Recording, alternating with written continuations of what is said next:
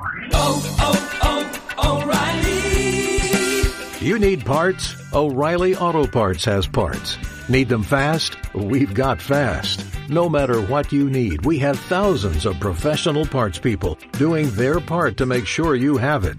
Product availability. Just one part that makes O'Reilly stand apart. The professional parts people. Oh, oh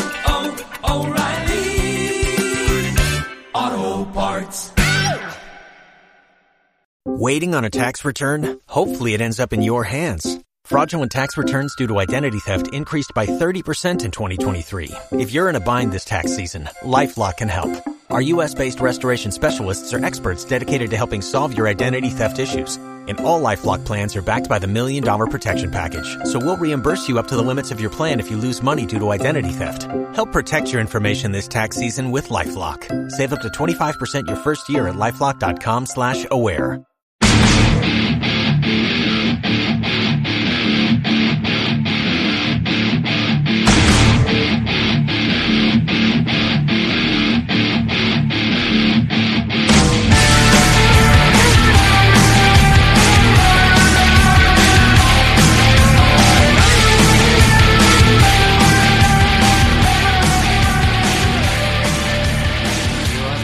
This is a View from the Bridge official podcast of the Belfast Giants for kingdomofthegiants.com. Today's Wednesday, the 27th of February 2019. My brother's birthday. Happy birthday, Jarlath. Uh, my name is Patrick Smith. Take a deep breath, everybody. Pulsating, entertaining, exciting weekend between number one and number two in the league. Now, number one and number two in the league were one way, and now they're the other way. Your Belfast Giants are top of the Elite Ice Hockey League on, I think it's regulation wins. Anyway, it's a tiebreaker. They share points, a points level with the Cardiff Devils following a four point weekend where Cardiff left Belfast with one point and a lot of hangovers. We are going to be talking with Adam Keefe. We're going to be talking with Jordan Smotherman in regards to your TFAs. And we'll also hear from Aaron Murphy, who will look ahead to Wednesday night's game of the week in Fife. Before we do that, Mr. David McJimsey, how are you? I'm not bad, Paddy, at all. I um had an interesting little visit down to the Land's End, somewhere I'd never been. Bit of a been? staycation. There's Never there's, been. there's not much there, is there? Stunning, but It's lovely. absolutely. I don't know if I'm getting old and scenery appeals to me now, but it's just like I was very fortunate, as you know, last sort of last winter to go down to South Africa and you're standing like Cape Point, Cape Mm. Cape of Good Hope and stuff, and the, the you know just the view out to the sea and the sunshine, all beautiful. But like just see at home here, United Kingdom just as beautiful as anywhere. At the, like down at the point, and you've got some lovely places around, like St Just and St Ives, some lovely little places. No, it's a nice part of the world. Do like a bit of Cornwall, um, and a man who's no doubt wrecked from uh, from the weekend. Um, and two very exciting but very entertaining games is Mister Simon Kitchen. How are you? I'm all right, Patrick. I'm okay now. I I mean, I was honestly, I was absolutely trained up those two games. The um, God knows how the players felt. You know, they put a hell of a lot more effort into it than I did, but I was just absolutely exhausted. I don't know, Simon. You're at the top of your game here. You know, getting the comments from all, all over the world at the minute. I, I know, but it- that just sort of get used to that sort of thing, you know. It's not like you to be so modest, modest, you know. So, uh, you kidding me, Simon? oh, I thought I was pals. on I tell Saturday. you what, usually, usually on the back end of like listening or watching the highlights and things, I'm I'm, I'm listening. Also got my ear out for any sort of you know soundboard things like this. Cycle on it like the Riley Riley. Yeah! Come on! You know, but and, and this soundboard seems to just fill up with Simon Kitchen. Darcy Murphy! Come on, wee man! However, I have to say, Pels was outstanding. Unbelievable, this guy. I found him very. That's that's no slight on Mace and, and Johnny and all the other guys, Davey and all who join you. But uh, I don't know. I thought I found Pels very entertaining. He was he's such a good lad. Like I mean, he did one game here, um, and uh, and when Laura Small told me he was coming over, he says, "Pels is wondering, do you need any hand? Do you need a hand on comms?" Um, and Mace was he had the wee Max at the weekend, so um, his wife was way out, so he couldn't do it. Um, and I says, uh, you know what? Even though he's, he's chirped us a wee bit this week, get him on. I says I'll chirp him when we get on the Giants TV and we'll show him a video or something. So um, did that, but I thought he was really good. He's I mean he he does his homework and all before he gets in. You know he, he's he's got all the details on the players. He obviously picks up a wee bit of um, uh, obviously the highlights and we'll put out and stuff as well. And um, I mean with living in London, he's only an hour away as well on a flight, so. Um, but the real, real good laugh, and, and I thought he was great at the weekend. He also got very excited at the end of the game. Oh! Oh! Oh. know what I mean? The, the full thing sounds like this. What a game! Are you kidding me, Simon? Oh! Oh, man! Oh, what a game! This game had everything. It really did, Simon. It really did. Oh! Oh! Oh! Fans are elated. uh, my favorite part of that is where he sounds as if he's forgotten your name, and he, he just comes back in to make sure he said it. Simon. Yeah, he's yeah, such a good lad, top uh, top lad. Uh, maybe we'll have him on next week. Maybe have a chat with him. But before that, let's get stuck into the weekend. The Belfast Giants and the Cardiff Devils took on each other for the final time this season in league competition. Two games at the SSE Arena on Friday and Saturday night. Two pivotal games, no doubt, when it comes to the title. Cardiff Devils sitting top at the start of the weekend, Belfast Giants sitting second. Friday night, a 4 2 victory for your Belfast Giants. Dustin Johner scoring the opener after an absolute stunning move from Darcy Murphy to create, leaving Gleason Fournier on his backside and dizzy. Three minutes and 22 seconds into the period, Giants are one up. Joey Haddad scores an equaliser around 10 minutes later. And then into the second period, there were no goals. Into the third, on the power play, Jordan Smotherman, we'll be talking to him later on, not some other man, Smotherman. He, he scores a stunning power play goal to make it 2 1 off a feed from Higgins and Roach. Gleason Fournier, shot from distance, makes it 2 2. But Darcy Murphy comes in, and well, we, we already heard it. Darcy Murphy! Come on, wee man! He makes it 3 2. And Blair Riley makes it 4 2. Uh, goalkeepers Tyler Beskorowany with the win, 31 saves on 33 shots. The other side, Ben Bowns, 27 saves on 31 shots. Your referees, Tom Perry and Tom Darnell, as it was for the whole weekend. We'll give you the stats for Saturday's game as well before we talk about it. 2 1 win in overtime for the Belfast Giants, and it took a lot of overtime to decide it. No goals through the first and second period of a very, very tight game. And then in the third period, even strength at 6.57, Blair Riley with the opening goal. Psych on it like the Riley Riley! Yeah! Come on! I love how you're losing your voice now, man. Uh, Cardiff, a little over three, four minutes later, through Joey Martin. A lovely finish. Makes it 1 1. And so we go to overtime.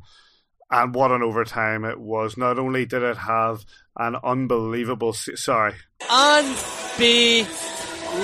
This guy, an unbelievable save from Tyler Beskorowany, but the other side, Curtis Leonard has two taps at it, and then Ben Bowns sort of with the his own glove freezes it, flicks it under his own legs over the line it's cleared, or so Gleason Fournier thinks it's cleared, but it hasn't. It takes Tom Darnell and Tom Perrin quite a bit of time, but eventually they call the goal, and the Belfast Giants take four points from the weekend. The Cardiff Devils won. Goalkeepers for that night on Saturday Tyler Beskorowany, 34 saves, 35 shots. Ben Bowns, 38 saves, 40 shots. Same referees, Tom Perrin and Tom Darnell. I'll start with you, Simon Kitchen. And we'll start with uh, with Friday night's game, which the tension coming into the building was palpable, and Darcy Murphy sets us off on a flyer with a pass to Dustin Johner. Yeah, I mean, I'll be honest. I knew we were going to win on Friday night. I actually knew we were going to win that much. I, I got a bit lucky with the scoreline, but I took 4 2 um, on, on the scoreline itself. And uh, I, I honestly didn't think we were going to lose on Friday night. I thought that was the, uh, we talked about it last week. Uh, it's an important important game. I was talking to Taff Thursday, Friday, the boys, and Friday morning, um, and they were all well up for it. Absolutely well up for it. You, you talk about that uh, pass for from Darcy Murphy to, to Dustin Johner. Hmm. You'll not see a better pass this season. It was un, it was it was unbelievable. Um, you know, you had uh, it was a great play along. Unbelievable, this guy. It was a great play along the, the blue line by uh, Kyle Baun, who left the puck for Darcy. And you know, we, we talk about how good Gleason Fournier is. He made him look like a kid. Um, you know, he, he literally went around the outside of him, threw it uh, right through the blue paint, and and uh, a good finish by Dustin Johner. I have no idea what uh, Ben Bowns was doing with his right leg at that point, um, but uh, a great start. Uh, and then you know, again, it, we know that Devils are a good team. They come back into it.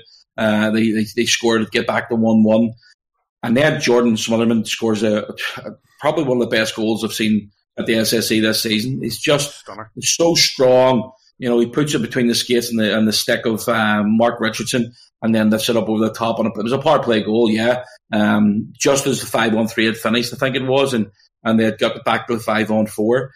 But Paddy, honestly, I, I, think this guy's just been immense for us since he's come in. Um, looking forward to getting the chat with him later. Uh, overall, I thought we thoroughly deserved the win. Um, you know, Cardiff are sitting top for a reason at that point, and they, they, you know, they've been a very, very consistent team. Yeah, they've lost a couple of games, as have we, but you know, our last twelve is ten and two. Um, you're eleven points in a month ago. We're eleven points behind the the Cardiff Devils, and to go level with them after a weekend uh, of two real battling games, uh, I think it's testimony to to Adam and uh, Rob Stewart and all the boys who how hard they've worked over the last month or so. Davey, the compete level through the whole game, through the whole weekend, was outstanding from both teams. But especially in that first game, in that 4 2 game, just no matter what the Cardiff Devils were throwing at us, we were able to, to push back. Yeah, I think that uh, I'm not a massive fan of giving credit to the opposition, but I think when you look at the league table and you see the two of us with, you know, 74 points and you drop back maybe to the Clan and the Panthers, you're sort of 12, 13, 14, 15 points behind with more games played, you can see that these are the two best teams in the league by a distance, and they slugged it out over the weekend, and they went blow for blow with each other. You know, four two game. There, there wasn't that much in it altogether, but the Belfast Giants. You know, I think the quick start was all important, and we hit the pipes before we scored in the first few minutes as well. Oh yeah, you know, we, keep, we that came out there outstanding start. Yeah, first or second. What was the thing of first shift, but like maybe second rush down the ice or something, you know, and Bowns to me looked a wee bit stiff. I think we said on Friday night. It took a, took a few few minutes to get going on the Friday, and, and by that time we'd, we'd got a goal up. You know, as you said, they pushed back really well every time. They just wouldn't go away. Every time we managed to get in front, they pegged us back until late in the game when I suppose the two the two defensive errors from was a Batch with the first one and yeah. um, Fournier with the second. Through no little you know persistence and forecheck from the Giants as well. You know, Dustin Johner, Kyle Baun all good, doing really well in the forecheck, and that allows the opportunity, especially for um for for Blair Riley. But you know, it was just a really, it's just a really two two really good games to watch. But as you say, that the compete level from both rosters was just outstanding. It's that forecheck I was going to move on to next, uh, Simon you look at Murphy and, and Riley, both both those you could argue, okay, Batch waves at it and it and he doesn't get it. It's a it's a lapse from him, and and if you look at like the the social media and the forums and stuff from Devils, there's quite a bit of ire towards the way that he competed in the way he got a, an assist the next night, but uh, but regards to that Darcy Murphy goal, he got quite a bit of back chat from the Cardiff fans. Uh, but to give credit to both Murphy and to Riley, both of those goals come from a very strong forecheck. Hundred uh, percent. You know why they're they're slagging Josh Batch out is just you know they all just need to take a good look at themselves. What one second, isn't it? What happened to, to Jim Vandermeer the yeah. other week? He yeah. looked up, you fan on a Absolutely. Pass. It's hockey, yeah. it happens. Listen, you're, you're basically playing at the top level in the UK. Um, you're a defenseman, and you know you make a mistake like that, and you get punished. Nine times out of ten, you expect your goaltender to basically come up good as well. I again, I thought Bowns was was okay at the weekend. I don't think he was he set the world on fire. Um, but you know, it happens. It's sport. Mistakes happen, but it was created to happen by us. we pushed we pushed them back into their own zone. Um, if you look at their goals, when we scored against them uh, early on, their forecheck straight away picked up. Straight away. Haddad got his goal. Uh, we went 2 1 up. Fournier got the goal with the power play. The next night, you know, we scored a great goal through Blair Riley. And, and you know, you talked about Joey Martin's finish, Paddy. Let me tell you something. That is an unbelievable finish. Yep. Absolutely top, top class. Yep. We, we, you know, we, we know how good he is. He hasn't got very much to pick from there. Josh Batch was standing in front of the net. Right. And in all fairness, how's best goal going to see there? And he's a big, big body. Uh, but what a what a finish by Joey Martin. And for Cardiff Devils fans to chirp their own players after a mistake, that's all it was. I didn't see anybody slagging off Fournier. Yeah. And he made a bigger mistake. yeah, he, uh, that was that was a bad mistake for him to leave that puck out like that. It wasn't that difficult. No, Blair Riley, great forecheck, but Fournier made it easy for him just to strip him of the puck. Absolutely. You know, I didn't see anybody having a go at Gleason Fournier because he's got 71 points. You have to protect your British players in this league as well. The guys, you know, they're, the first ones that all the coaches are looking around the league trying to get hold of because there's not that many of them about. I would take Josh Batch. Absolutely. 100%. Cardiff Devils fan don't want him next year. I hope we go after him. I think he's a good player. Big, but I'd rather have him as a forward than a D man because he makes mistakes. um, but you know, I'd rather I'd rather have him as a forward. Absolutely, I think he, he brings more to the game as a forward. A big four checking body. Uh, he doesn't mind dropping the gloves. I, I like him. I really do like him. But back to this weekend's games. You know, if we were really strong down the middle at the weekend, really, really strong, we kept them to the outside as much as possible. We won the battles along the boards on the Friday night. I thought we we you know it was probably 50-50 on the Saturday night. Um, you know, Friday night's game, I thought we turned the pucker were a little bit too much, uh, especially in the second period. We were lucky maybe not to get scored on. Besco coming up with a couple of really big saves at, at crucial times. And, you know, Tyler Beskorowany at the weekend was absolutely sublime. He was unbelievable. You touched on that uh, OT uh, save, Paddy, when, uh, you know, he, he, he was, was three on three, obviously. Um, Bentivoglio jumped over him. Besco says he sort of stuck the foot out a wee bit and tried to catch him as he went past him. Um, and uh, and then he, you know, Bentivoglio was. What's he gonna do? You know, Bentivoglio, he, you know, he, he didn't do much wrong. In fairness, he, he, you know, he reached round, just tried to get it on target, which he did, and Besco just drops the, the paddle down. What? And it was just incredible, absolutely incredible. Um, and again, I, I, just thought we thoroughly to win, deserve, sorry, those two wins at the weekend. And that goal, that overtime winner, and again, it's all created by Darcy Murphy. Yeah. You know, Well- he beat Fournier to the puck. You know, it, Fournier's in position to kick the puck up along the boards. Darcy's flying. He gets past him, picks the boards up. He wins the battle in the corner, drives the front of the net.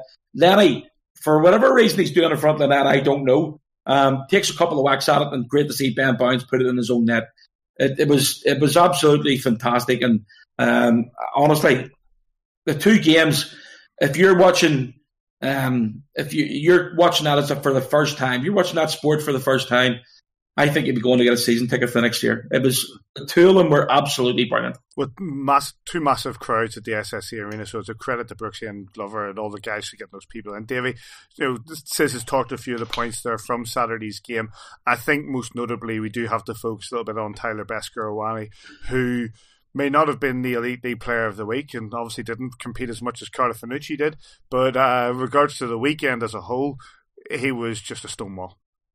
What was it? I seen the stats guys put something like he was like nine forty four or something. You know, conceded three goal, three goals on on whatever amount of rubber he faced. Um, you know, he, it was, but it's not so much the percentage it; it's the key saves at key times of the game on grade A goal scoring chances that he made. You know, it wasn't just routine. Do what you do. You know, at the end of the day, Tyler Beskorowany's job is to save pucks. That's what he's paid to do. You know, and you expect him to save more than he'll let in. But it's the key massive, massive saves that he can make that other goaltenders just can't make. That you know set him aside as as the best netty in the league. And Simon's already talked about that one or two, especially the the, the one in overtime is just sensational. How he, I will say Yeah. about sorry, just just uh, we'll say about that overtime one as well. Is I thought it was a gr- lovely move from uh, Bentivoglio, a bit of an Ovechkin, you know, falling over, puck on puck on a stick, fires it back on target, and it it's a great shot, which if you watch back the replay, and it was pointed out, the um, the Devils on the bench thought they, that he'd scored. There was one, at least that jumped off to celebrate. So a great shot needs a great save, and that's what it was. Yeah, I guess uh, if you're on the bench and, and you see Benty going there and he, has got pretty much, you know, Beskorany's lying on his back prone and, and you've got the whole net to shoot at and he's getting the shot away, you, are jumping on there. You've expected him to score. Unfortunately, had to do a wheel around and get back on the bench. But, you know, the Giants go down the other end and, and then I guess we get to talk about everything that happened next.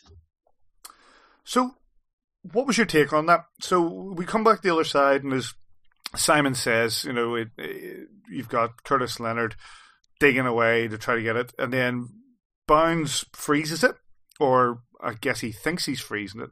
I guess he thinks he's also picking it up because he lifts his hand, the puck's at the edge of his finger, and he just pushes it through his own five hole over the line. Gleason Fournier sees this happen, tries to clear it, and we've got about five minutes at least of you know contemplation over the video review from Tom Darnell and Tom Perring before they call a goal. A lot of uh, talk about the laptop being brought down to, to give a better view. We'll come to Simon that in a second because obviously with him being part of the, the Giants TV setup, he'll know a little bit more on that. But Davey, your take on on everything that went down there? Right, I've got a few. Uh, you know, I can fight with myself about this. I was talking to Simon about it yesterday as well. Um, the right result happened. They got the goal correct. It was across the line. As soon as it went across the line, there's actually a great photograph from from William Cherry, who, by the way, lights out again. Get yourself to the OSC desk and get some of those prints. They're absolutely brilliant. Even Dustin Johner's goal from the rafters, you know, Darcy Murphy, come on, wee man's goal. And, you know, he gets the one where um, Tom Darnell's washing it out. Like from Tom Darnell's angle, he's got pretty much the goal line technology angle. And I suppose Gleason Fournier's stick has perhaps blocked him from seeing that puck across the line. So we can forgive him that. You see the crowd in the background who are on the goal line, if you like, all pointing. It's a goal. You hear Simon and Pels in the commentary box who would have had a nice angle on that actually, saying it's a goal, it's a goal. Um, so they play on, and, and, obviously they have to come back to the goal line technology. And I, I believe from the overhead, Gleason Fournier's stick is, is kind of blocking as the weather goes over the line. For me, and I tweeted the other day, you look at Fournier's body language and Bentancur as he goes to, you know, the heads go down and the shoulders hunch and the stop. They're, they've accepted that it's gone over the line. And then obviously when, when Darnell washes it out, as I said, it's, it's an honest call from him. Um, you know, they, they, they then play on and, and at the next break and play, Darnell obviously you can hear the crowd going absolutely mental, decides to take another look at it. There's a couple of ways of looking at this, Paddy. If goal line technology, if the diktat from the league is that uh, if it's inconclusive from goal line technology and that's all you can look at, then it should have been washed out. It shouldn't have been a goal. If, you know, we're playing, it's a bit of a homer decision. Like if, if that's at the other end of the ice, do Giants TV run down with a laptop? I'm not so sure. You know, so from not a point, chance so so there you go. Simon's going to say he's going to say it a wee bit more honestly than me. You know, so that's a bit of a homer decision. Should there be a feed in the penalty box from from any other angle? I believe there should. I'm happy enough that the right decision was made, and obviously it affects our team a wee bit more than the Devils. So uh, it's it's hard not to be slightly partisan. I'm glad for the integrity of the sport in such a big game um, which is, is, you know, it could be season pivotal, season defining, whatever way you want to put it. They got the decision right. However, they got to it might be, you know, not quite right according to the rules. So I can see why Cardiff people could be. I was, I was most impressed with Andrew Lord, who said, "I've seen it. It was a goal." You know, so from that point of view, he's respectful of the game. Belfast Giants got it across the line, got a goal, good goal, won the game fair enough. He's got no issue with that. I can understand why people could be slightly disappointed with the way they got to that decision, however. Decision making process this comes from the Elite League. Each review is subject to the quality of video available in each venue. The referee must see conclusive evidence to overturn the original on ice call. In situations where the video review is inconclusive, the on ice decision will remain as the final decision. Arguably, for me, the words wording there of subject to the quality of video available in each venue is um is ambiguous. it doesn't say goal line technology. It says quality of video available at each Yeah, venue. Simon Kitchen. Yeah, and the quality we have our video is pretty good. Um, I think that you know if that had happened, Davey's touching about you know if it happened the other end of the ice rink, would we be rushing down? No, we wouldn't. You know, it, certainly we're playing if- at home. Absolutely. If you had been asked by the officials, by all means, you know you you let them see it, but I wouldn't be rushing down for it. If it had happened in Cardiff, exactly the same situation. Todd would have been the first person down there with the laptop in his hand, running down. He actually would have been abseiling off the top of that country. Hundred percent, and we all know that. Um, so you know, if it happens in Sheffield, exactly the same thing. So uh, you know, uh, uh, Davies touched on it. Make it, we probably picked up a wee bit of luck, but the bottom line is, it was a goal. It was. It was. We Davies already said it. We had a brilliant view. It's down our end where you know we're we're sweet twenty four is. You can literally pick the. Uh, I didn't have my glasses on, um, and I can see across the line. Pels knew across the line. Jeff Mason standing in front of us. He's you know up on his arm, up on his feet, just basically putting the arms in there as well. Darcy Murphy knew was in. Higgins knew was in. Tom Darnell was right there. I think he took a bit of time before he put the arms out and said it was no goal. At that time, I'm already shouting, it's in, it's in, it's in. Um, but I think he made the right decision. If he doesn't know at 100% that it's not in, he can't make that. And just for the second part of it, I thought the officials of the weekend were excellent. Yeah.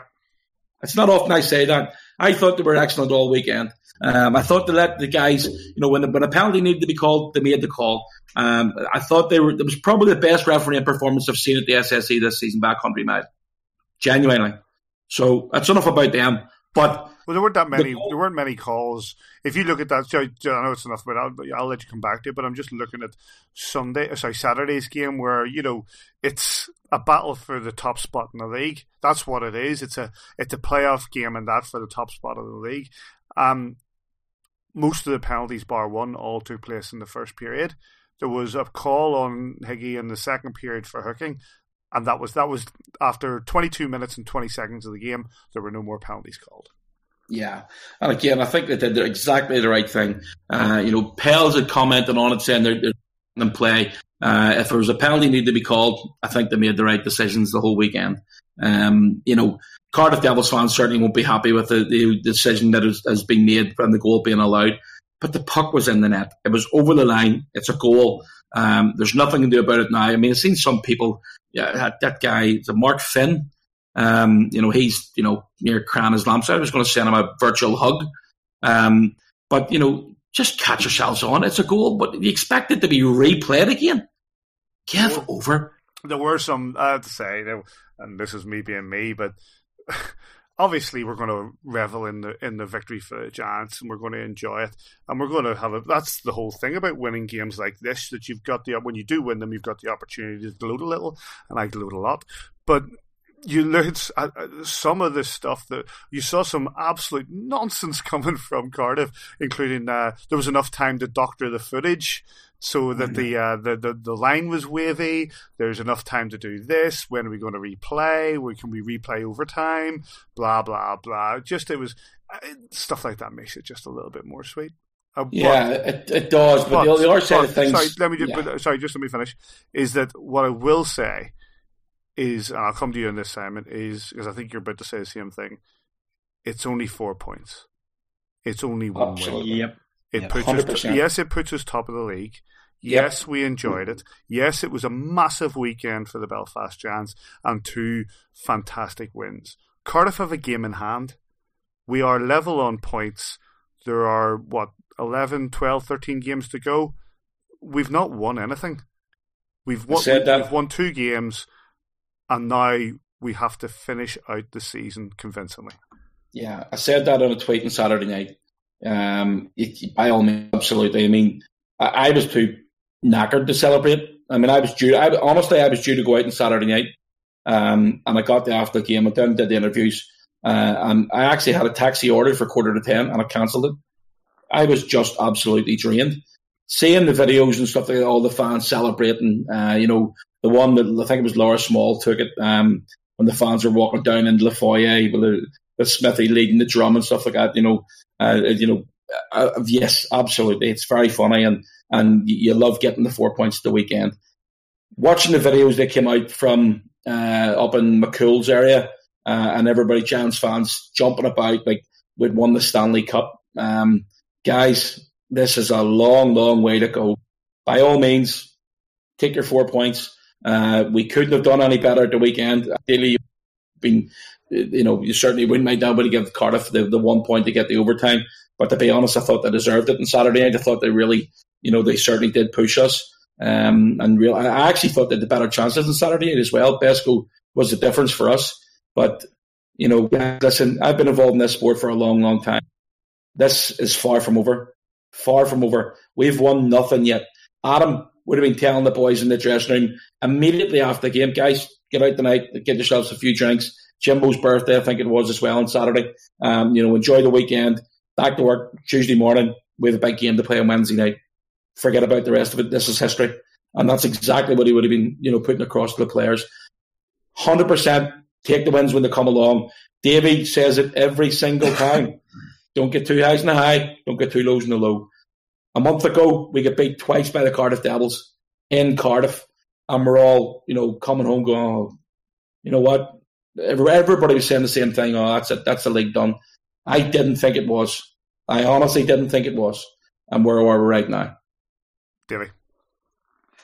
Uh, what is the question on the celebrations? On the on where we are. Yes. Uh, well, fantastically positioned. Um, if we'd have been able to, you know, just get yourself in somewhere at this stage of the season, you'd want to be top of the league or thereabouts. And, you know, it's going down to the wire. It's it's the two best teams are going to have to duke it out now. They're going to have to be very, very good going forward. For me, you know, like I've I've said all along, and I am a fan of trying to win every piece of silverware. You know, they they are hard conferences compared to perhaps the Gardiner and the Patton is just a level above those in terms of you're you're playing Cardiff six times, you're playing Nottingham six times, and you're playing Sheffield six times. You know, you've got eighteen games against uh, arguably uh, three three of the strongest teams in the in the league. And at the minute we sit on top of that, we've got an opportunity at the weekend, perhaps you know, pick up the first you know tangible piece of silverware that you can. I'm not going to ever turn down the Erhardt Conference. It's something that I quite like. Personal opinion only. Hmm. In terms of the celebration, I can understand where Simon's coming from there it was a big sally because of the magnitude of the two games and the amount of people that came and just the emotion, I guess, of of how it all ended. I'm a bit probably more reserved. I'd, I'd be along Simon's lines in this. We won some points at the weekend. There's still a whole lot of work to be done, and I just don't like giving anybody some ammunition to fire back at us later in the season should things not work out the way we want them to. So you, you, you, sometimes need to keep a bit of a lid in your celebrations, but you know it's good to see everybody having so much fun at the arena too. The, sorry for Pat jumping in, Paddy. Look, I have no more. I have more fun than a lot of people shout and scream, and, and it's recorded on TV. Hmm. As soon as the game is over, that's it, done and dusted. You know, thank God, because I was just completely drained. Um, but, like the Riley, Riley, yeah! Come on! Mm-hmm. right, right, right on cue, mate. Right on cue. I, I can't help but see when he's doing that. Come on, we man, the Darcy Murphy one. Like uh, your lips, your lip syncing it every time. Darcy Murphy! Come on, we man. I love it. When, when I walked into the rink on Saturday, I was there before Darcy, and he came up the tunnel. Uh, sorry, he came out from the when you come in, the guys come back door, um, and I'm standing there talking to, I think he was talking to Steve Thornton, um, and Darcy came up. and He says, "All right, wee man." Here's me. All right, kid, what's happening? And away he went. But, uh, you know, all the boys are taking the piss out of it and, and, uh, calling Darcy wee man for the rest of the night as well. So, listen, it was a huge weekend. We talked about it last week, how important it was. Taff was on with us. Um, you know, he, he in fairness to Taff, he said, uh, last week as well, Paddy. I'm pretty sure he said it online. We're getting four points. He did. Uh, the boys were, you know, they were all up for it the weekend. But, and this is a massive, massive but, it's done. It's gone. Yep. We have a massive game tomorrow night at away to Fife. Yep. Huge game tomorrow night. Uh, and then away to Manchester, sorry, away to Sheffield on Saturday, um, and home to Manchester on Sunday. Listen, this is far, far, far from over. And uh, I'm looking forward to the rest of the season, but it starts again tomorrow night. One final point before we wrap up this is uh, it, uh, Saturday night's game was 1,000 games for Jonathan Ferland, Davy. Oh yeah, fantastic milestone for the, the constable as he's as he's called hitting machine. He's been outstanding since he came to Belfast. You know, we, we know what you're going to get every single shift with Jonathan Fern. He's never going to leave a hit out there, and uh, you know it's a it's just an amazing accolade at longevity and you know managing to avoid injuries through through a long career that he's and he's been around the block like and he's been at some fantastic teams. He's won some major trophies, and let's hope he can pick up another couple more before that career winds down we had him on a, a few weeks ago. Says a great guy and a, a great career. I listen. Uh, he's just an absolute gentleman. He's mm-hmm. so nice. Uh, top. I love that type of game as well. You know the way he's. he's um, Davey got his stats for for um, for hits. He, I think he's about probably forty percent or thirty percent more than the, the, nearest person to him. He hits anything that moves, and when he when he hits you, you know you're hit. Um, you know, he sticks up for the teammates as well. I mean, he, he fought Josh Batchelor in this season as well. Um, you know, he's not afraid to drop the gloves and uh, get do anything for the team. And every every time you talk to him, every single time you talk to him, it's about the team. Mm. I interviewed him on Saturday night after the match, uh, and he was, you know, talking about his, his personal accolades, and all he wanted to do was get back to the team. That's that's just a leader for him. Congratulations to him! A thousand games, a fantastic milestone, and hopefully we can add something to his uh, already Bolton silverware. He's a, a, an Austrian championship. He has a uh, a Calder Cup. Obviously, we talked to him about that a few weeks ago as well, and uh, that's a, and, a, and a Challenge Cup last season with the Belfast Giants, and hopefully a little bit more silverware come the end of this season. The highlights of those two fantastic games, along with two brilliant game reports, William Cherry's photographs, which Davey mentioned before, and the post game interviews from across the weekend. You can get them all on kingdomofthegiants.com. So, on the back of those two victories over the Cardiff Devils and the Belfast Giants the top of the Elite Ice Hockey League, there is still a long way to go. But let's have a let's have a chat with the chief. Head coach Adam Keefe joins us right now. How are you doing, mate? Not bad. How are you guys doing? Yeah, all good, all good. Um, we've just had a quick chat, or a quick chat. I think we chatted for about thirty minutes there about the games against the Cardiff Devils on the, on the four point weekend. Your take on how the weekend went? You must be very happy. Yeah, extremely happy. I thought, uh, you know, obviously you're nervous going up to those games, but I think it's it's a good nerve, and I think obviously the players, you know, they feel that as well, and when they show up uh, for those games, uh, you know, once we get involved, and I see the first few minutes go by, you know, you realize that your guys are, are up to task. And, and I thought that our guys brought it all weekend. And no, you know, not just them. I thought Cardiff was good as all weekend as well. So I thought it was a great, uh, great weekend of ice hockey for, for both sets of fans. Coach, I know it's it's cliche, it's hockey and all, and we always talk about taking one game at a time. But how hard is it to to actually do that when you're into a stretch of maybe 15 games here, where absolutely everyone is so crucial to the next one? Yeah, it, obviously you need to, to keep uh, you'll keep an eye on you. You can tell the players to not not worry about what happens in the league, but uh, eh, they are they're watching uh, the table, and I'm sure Carter's doing the same. Um, but when it comes to our play, all we can really do is worry about ourselves and and trying to be the best team that we can be on on each night, and um, you know just tick them off as we go along here. Um, I, we're certainly better off than if we had lost over the course of the weekend. And I think that uh, you know we have to really believe it as an organization and as a fan base and and, and as a, a, a team here that uh, we can do this thing. Adam, you talk about obviously going down the stretch. You've been there as a player. You've got guys in that locker room who have been in very similar situations. How important is it to have the likes of the experience of Jim Vandermeer, Paddy Dwyer, uh, you know, obviously yourself and, and Rob Stewart beside you as well. Rob, I mean, we, all, we always talk about yourself and, and uh, the coaching staff. Rob, he's a quiet man, and uh, uh, how, but how important is it to have those guys on, alongside you?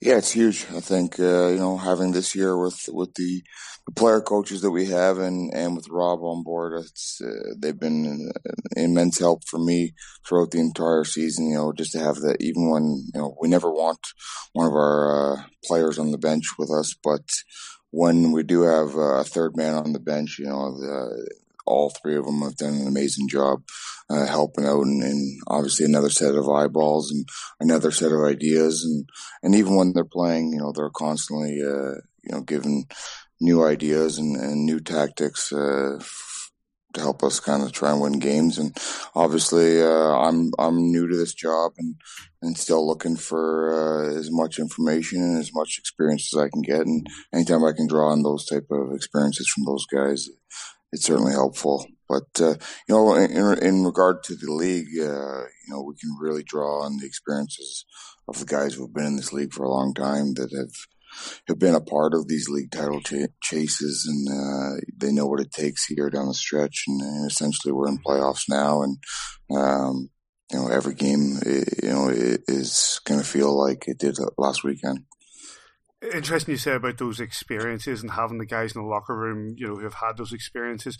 I, I remember reading an article many years ago uh, from Gary Neville at Manchester United, who said, you know, winning the League Cup was the, the first taste of silverware that he had, and it gave him a taste for more. With regards to the Challenge Cup last season, and and having that experience of victory. And, I, I, know a lot of the guys in the locker room have already had that that silverware experience, but having that is that a little bit more. You do you get that lust, that taste for more, to, to that extra jump to chase it? Yeah, certainly. I think in regards to the Challenge Cup, yes, I think the Challenge Cup was was a nice breathe uh, a breather for for us as an organization since we've had that little drought there and I, you know we all wanted it so bad for for each other and uh, and for the city of Belfast just to, to have another celebration. Um, you know, and we want more of that for sure. But I think in regards to the league, it's you know it's it is a grueling uh, eight months that uh, it's something special when you win it, and it's hard to to put into words to the to the players and to haven't experienced it. And you know, we try, and um, you know, it's something that we want to try to build here on was last weekend and, and that feeling that we had. And obviously with the, the devastating loss uh, in the Continental Cup final, you know, all these things that we want to draw on here going forward into March. And uh, obviously we want to close out February here tomorrow with, with uh, some success and then, and then have a good close here. I mean, that's what we're looking at. I think the guys have probably six uh, i'm not sure exactly don't count my math but uh, six seven weeks left as a group here and then that's it. Um, you know uh, we likely will not have the exact same team we had this year. So uh, this is what uh, is left for this squad. So we want the guys to to pull together here for for this uh, tail end uh, of the season here and, and do something special. Coach i know you're we're, we're, talking about the next six, seven weeks and the next few games. But let's let's go back just one week. I wasn't able to be on the podcast last week because I was flying back here after what happened seven days ago. Stephen Murphy's testimonial. It must have been one a lot of fun, but incredible to see the likes of the wheels, the likes of Evan and all still have. It was it was just an absolutely fantastic thing to be involved in. Yeah, maybe too much fun for myself, but uh, you know, anytime you get those guys back. Uh, it brings back a lot of great memories, you know, and uh, so it's it's always uh, special to see those guys again. You know, those are guys that we won trophies with. You know, speaking about trophies, uh, those are guys that you always kind of walk together and, and, share those memories together. So it's exactly what we did. You know, first uh, I, met, I met up with uh, Sauce and, and Chevy and and Shedsy. Uh, for a couple pints before the dinner there, and that was maybe a bad idea. But uh, just share stories and um, you know, talk about the past and and and uh, some funny stories, and obviously the, the, the run we had with our second league title here uh, under Paul Adey. You know that that was a, a funny year and, and a lot of good times and a lot of good memories. So yeah, it was. Uh, I mean, it's always nice to celebrate somebody's personal success as well. Uh, you know, Stephen Murphy's done so much for this organization, and uh, I actually listened to your guys' podcast, and you guys were speaking about how uh, how special he's been for this organization. And I think one thing that didn't get brought up was the fact that he, he's played 10 years and, and, lasted 10 years here as a goaltender. And I think that that's uh, probably one of the most difficult positions in, in, in ice hockey for sure. And especially um, with him being with him being Scottish and uh, homegrown talent that uh, and has won two league titles. I think that that's obviously speaks volumes to uh, about the type of player and person he is and, and how loyal he was to this organization. So it was nice to see him get rewarded for that. Coach, uh, you know, you're obviously still in the locker room on a daily basis and, and, before games and stuff, but how much different is it there when you're strapping the skates on and, and Paxton's playing pranks on you? And it's back into the old atmosphere of being one of the guys again, as as opposed to having to be slightly out, out of it being the coach. Yeah, yeah. Kinda, I guess you, you can kind of put that uh, thinking cap off and just have a bit of banter with the guys. And uh, yeah, Paxton's always he's a special one. I've heard a lot of funny stories about him, and uh, he's always one that's never stops joking. And yeah, he cut my laces first thing. Uh, so it's uh, it was a good welcome back into the locker room. But uh, no, was, like I said, it's good to see even even the guys uh, from before my time. Uh, you know, obviously, well, there's people here with, like Stewie and, and Taff and, and Johnny and and Thorts and uh, yourselves. They've uh, obviously shared all the stories from the guys before our time, and everybody kind of becomes one big family there when when you have uh, guys who have have made the impact they've they've made on on Belfast from within this organization. Kiefer, what's the story with Kyle Saurette?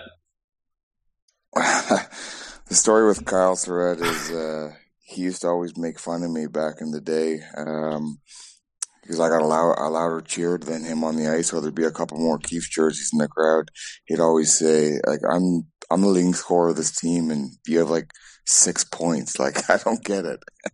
so uh, we always joked around that nobody knew who he was, but but he was the best player on our team and and the best player possibly in the league. So um, I always thought that was pretty funny, and, and we always had a good laugh about. Uh, uh, I guess how he kind of he kind of went under the radar as being uh, potentially probably the best player in the league, and I, spe- I thought especially uh, you know his last full season healthy, I thought he was you know by far the best player in the league uh, all round. Anyways, that uh, you know he did everything out there, and um, didn't always get the I guess the accolades that uh, he probably deserved, but uh, we certainly let him know about it anyways. And so that's where where the Kyle Saurette joke was coming from. That nobody knew his name, Kevin.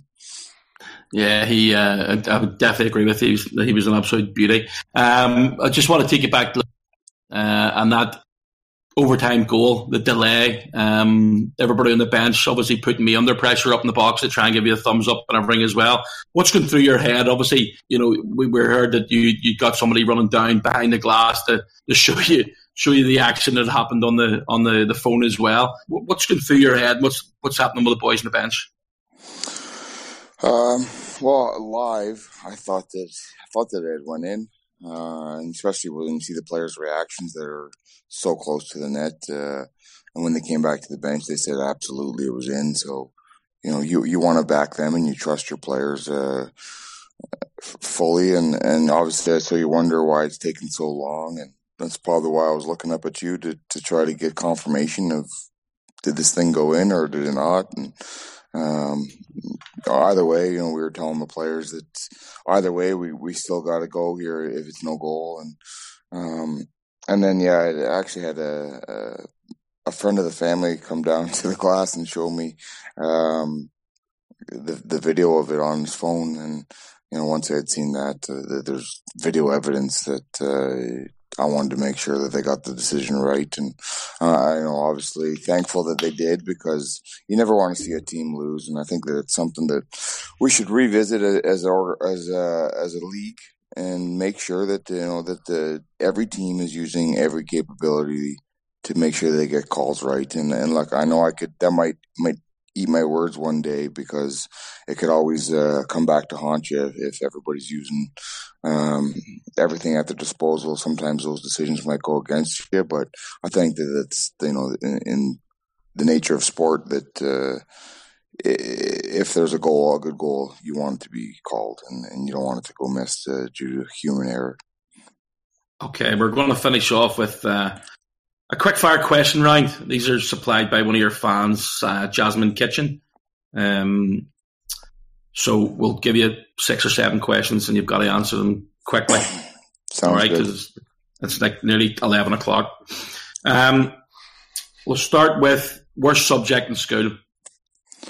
Worst subject in school, science. If you could change one thing about your looks, what would it be? Everything. what fortune would you want to get in a fortune cookie?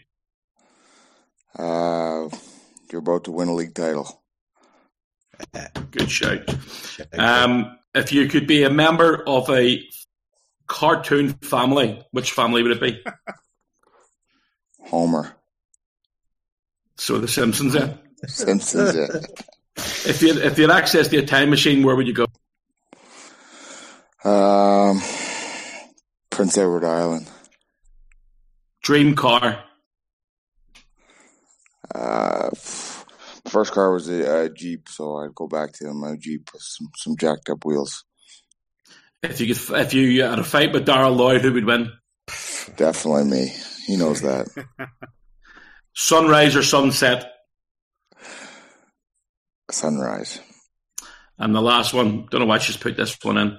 America or Canada?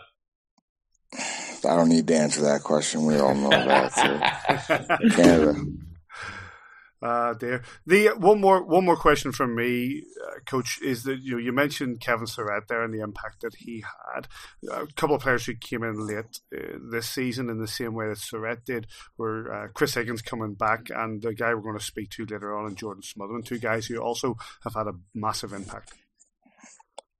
Yes, uh, certainly. I think that you know, obviously, we're throughout the season, we're always trying to make sure that we're the best team we possibly can be, and, and uh, you know, from speaking with Steve all year, uh, Higgy was certainly a guy that we wanted to to bring back at some point this year if it, if it was possible, and it, it, it kept coming up that uh, you know he he was entertaining it, so uh, we wanted to make sure to get it done, and we did. And then obviously with with Smo, he you know he expressed some interest, and we'd spoken to him in the summer, and uh, he expressed some, expressed some interest recently about uh, coming here. So uh, you know, right before the deadline, we wanted to make sure to, get that change made, and uh, he's come in and had a, an immediate impact, which is great to see as well. Fife on Wednesday night. We've had a little bit of trouble with, with Shane Owen in the past, but these are massive games. Yeah, I mean, well, every game's big. Uh, it's a cliche, and we're going to be saying it for the next six weeks. So, um, yeah, they're, they're, every game's going to be a big challenge, especially when you face a goalie like Shane Owen. Um, every team is in a, a playoff uh, race here, so I think that like everybody's in playoffs, not just us at the top uh, of the table. It's uh, everybody's fighting for positioning, and um, nobody wants to miss out on the on the chance a chance to make the final four in playoffs. So um, every game's going to be big and every game's going to be tight. We're going to have to be uh, good for for a long time here to, to get this done. Well, coach, we're sitting top of the league. We've got a long way to go yet, but it's been a fantastic season so far. Thank you very much for your time. No problem, guys. Thanks for having me. Thanks again to Adam Keefe for his time. Um, before we move on to look around the league, I'm getting stuck into a nice. What is this actually? It's a. I said this earlier on, didn't I? It was, oh, or maybe then a blackcurrant milkshake IPA, which I got from our good friends at beer52.com. If you like craft beer the way that I like craft beer, then they're the number one subscription service for UK craft beer. They'll send you a box of eight beers uh, from different themes and different places all around the world. Just get in contact with them, beer52.com forward slash AVFTB, and the first box is free. Thanks very much to beer52.com and thanks to you guys for supporting not just them, but all of our sponsors, Total Performance Fitness and Fonacab. Right. Uh, around the league, boys. And um, we'll start with.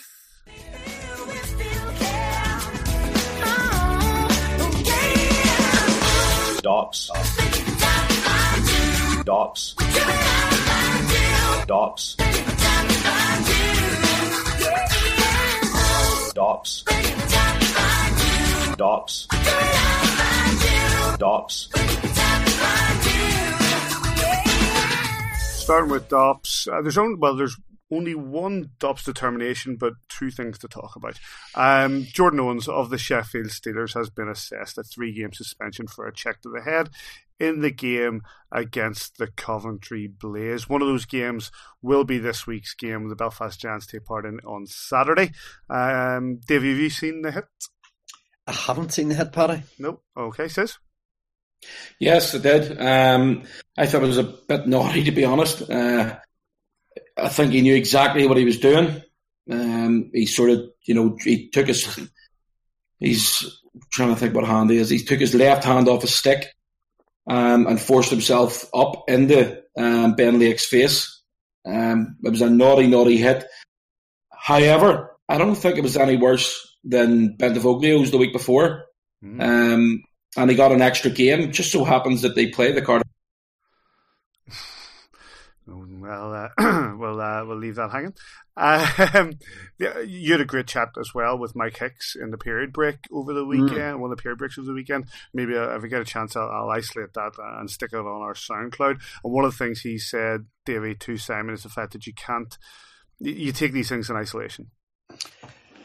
Yeah, we've always said right back to when Seth was doing it, he used to really hammer home that point that you know every hit has to be looked at individually. But you can understand why when two hits seem very, very similar in in their delivery, why when they would get two different outcomes, you can understand why people would be a little confused or perhaps feeling that they're not consistent calls. But you know, if that Mike Hicks and it's a really, really good interview and and Hicksy's proven himself again to be to be very, very approachable. He said he'll come on the podcast as well to have a chat anytime we want. So, you know, in terms of that, he's saying, you know, that he was a bit more transparent. Would that be fair to say, Simon, than in saying who, maybe not names, but that the, the DOPS is a panel of people from all around the world and, you know, they get a consensus on each individual hit. And, yeah. and they come up with a result and, and the panel believed that, that that was what the suspension should have been from that particular hit. And I suppose what the panel aren't doing is looking at their work from the week before. They're just looking at that hit and saying, well, in their belief, this is what it is. And they're not really looking back for, for a precedent that we maybe believe should be. Yeah, I think it's fair to say, you know, again, I don't think anybody's asking anything, uh, you know, that they can't supply. Uh, because we, we talked about a few weeks ago. Um, about the transparency of DOPS. Again, you know, a lot of people just think it's it's uh, Todd Kelman making the decisions, but you know, it's obviously on Saturday night. with uh, clarification from Mike Hicks um, of, of, who is there and, and these guys with the experience that they have making decisions. Fair play to him. You know, I, I enjoyed the chat with him. It's the first time I've ever had the the uh, the the, uh, the, chance to speak with him, especially for Belfast Giants TV. So, uh, but thank him for his time and uh, he was there to watch the game and and uh, uh, and assess the officials as well. And he was in the room with the guys on Friday night. Um, he wasn't there on Saturday. I think he went back to another game in, uh, in England on Saturday. But you know, it, it's great to see him over. He hasn't been Belfast for a long, long time. But uh, um, I asked him, did he miss the game? And he, he certainly didn't. Um, you know, he was saying, "No, it's it's a young man's game now, so let him get on with it." Do you remember the other week you said you met that lad Greg? Yes, uh, Greg Kimmerly. He's uh he's the director of officiating for Elite League, and is okay. He's, he's actually on. I only knew that because I went looking the other day on the Elite League website, and he's there. So uh, yeah. So there you go. Uh, one Perfect. other thing. One other thing from the uh, from that same game that Jordan Owens took his three game suspension, as there was a fight between Neely and uh, Matt Hackett, the Coventry Blaze goalkeeper. Both of them got five for fighting. No gloves came off. So you know what I'm going to ask, Davey? What are you going to ask, Pat? I'm going to ask why Matt Hackett didn't get a suspension. Very, very good question. Um, and one I can't answer. All, all I can say punch. to you, Paddy, all I can say about a blocker punch, and I'll give you the rule. Rule 219, a goaltender who uses blocker to glove, or his blocker glove to punch an opponent in the head, neck, or face, we assessed a match penalty. Now, he clearly I don't know how much contact there is, but he clearly throws three stroke four punches with his blocker on. A, a goaltender who starts a fight will be assessed a match penalty. I would say Hackett started the fight. He got he got double gloved in the face, bit of a face wash, bit of a punch, whatever you'd like to call it. But Hackett then is the aggressor and in the if you want to call it the altercation, the fight. So by the letter of the law, it should have been if they're calling a fight, started a fight, if they're calling it a fight, somebody threw a punch, and, and for me, the blocker doesn't come, mm. and he probably should have been suspended, as is what has happened to goaltender glove punches. Yep, he, he, played the he played the following night in Fife. The the two referees, Chris Wells and Steve Brown, decided to give both Hackett and Neely five for fighting. Uh, it's another one of those cases, says where the fans are looking on and, and not getting anything back. Yeah, I, I didn't see the video, um, but I'd, I'd seen a, a, a, clip of it uh, as in a photograph. Um, and it looks as if he does make contact with a blocker. And, and again, Davy's been through the rules. No idea why uh, didn't act on it. He does he played the next night, so I don't think they're going to go back on it and and uh, suspend him now. And it's now Tuesday night at half ten. There's nothing out, so I think I actually think do they play tomorrow? I think so. I know it's, that's not actually. It's Cardiff and Guildford tomorrow, um, and us and, and Fife. Um, also, that Saturday night was the Sheffield Steelers Pride Night, Davy. It was indeed another um, organisation which I assume are are making several thousand pounds of a of award chest, either for you know a, a, little bounty for for additional players, or they're giving that money to the uh, the uh, causes that they're jumping on on the back of. So I, I, I, I, I did see, I have seen a few bit of things that have questions being asked on social media. Like there, there was a lot of money made on shirts from Cardiff, and a couple of weeks later, you've got the Sheffield one. A lot of talk about partnering with organisations, but not that much talk about any proceeds. It's up to each individual organisation what they want to do. There's ten grand plus of money. I would have thought Cardiff were going three, four, five hundred pound each um, 20 shirts. You do the sums. Sheffield have obviously brought out a, a Pride Leisure range as well, which is quite odd considering it's been going on in, in Sheffield over the last few years. But, you know, it is what it is. Um, I've got my own opinions on it. And, and with Belfast, you know, I've always said, and it's written on the doors outside the locker room in the land of the Giants, ever has to maintain to be our mantra. If you are whatever colour you are, or religion you are, whatever sexual orientation you are, whatever is your thing, you're welcome. I think we particularly need to put on colourful jerseys to, to ram home that message. And I'd like to think that anybody that comes through those doors in Belfast feels as welcome as the next guy or girl. Here, here. Here, here. Um, quickly before we move on, playoff battle. Oh, well, look at the league table. Giants and the Cardiff Devils uh, 74 points each. 49 played from the Giants, 48 played by the Devils.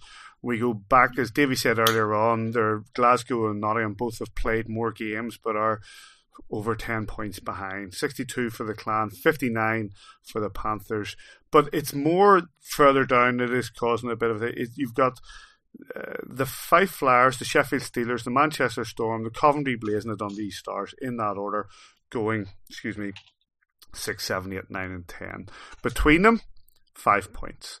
There's a real battle there, says, as to who's going to make the playoff place. Yeah, um, you know, it's incredible. I mean, look at Sheffield, they've played four games more than Coventry. Coventry are only four points behind them. Um, you know, those those games coming up against, you know, we've we've a couple against uh, Storm, a couple against the Steelers, a couple against the Blaze. Uh, we're done against Dundee. Um, Dundee are going to hope we're going to take points off all of them. Uh, obviously, we've got the Fife Flyers tomorrow night. Uh, so you know, there's there's a long, long way to go in this uh, league table. I'd I'd really like to see Pash get Dundee into the playoffs. I really would. Um, you know, who misses out? Whether it's Manchester, Sheffield, uh, I don't really care. Um, but we're you know we're all very fond of Pash, and I'd, I'd really like to see him make that push up the table.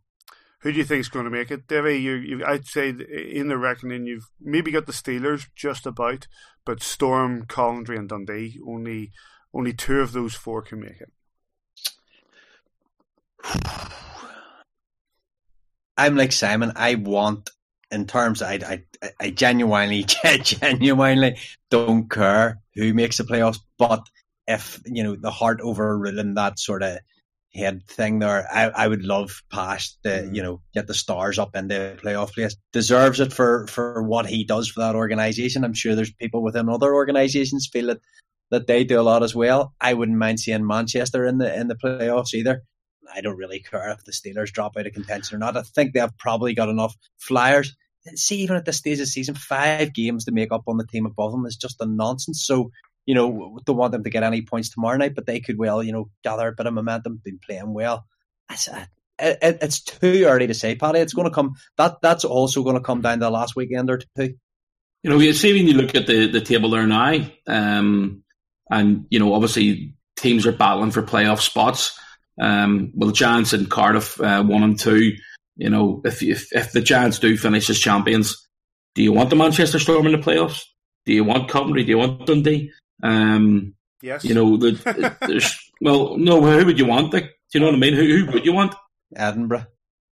Well, that's you know, you, I knew it was going to be a stupid question for you. Like, um, I don't care who we get, Simon. You know, it's it's the, whatever team we get at this stage of the season. If we finish one or two, we're getting seven or eight.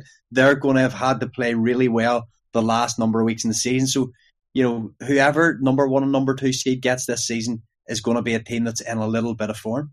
Well, you see, if it sits as if it finishes as it sits right now, the Devils get the Steelers. I mean, that's huge. Uh, yeah. You know, it's massive, massive uh, two games. Like, and uh, the Clan play the Flyers, a local derby to a certain extent. Nottingham, Guildford. Guildford have already beaten Nottingham yep. um, in the uh, semi final of the uh, Challenge Cup for over two legs. You know, this this year's table, this year's league has been unbelievable. Um, you know, yeah, the Giants and Cardiff are a step above. You know, with regards to points, the Clan have been playing really, really well since Christmas time. Uh, the Panthers, well, we all know we all hate the Panthers, but you know, again, they, they, they just can't get any consistency together.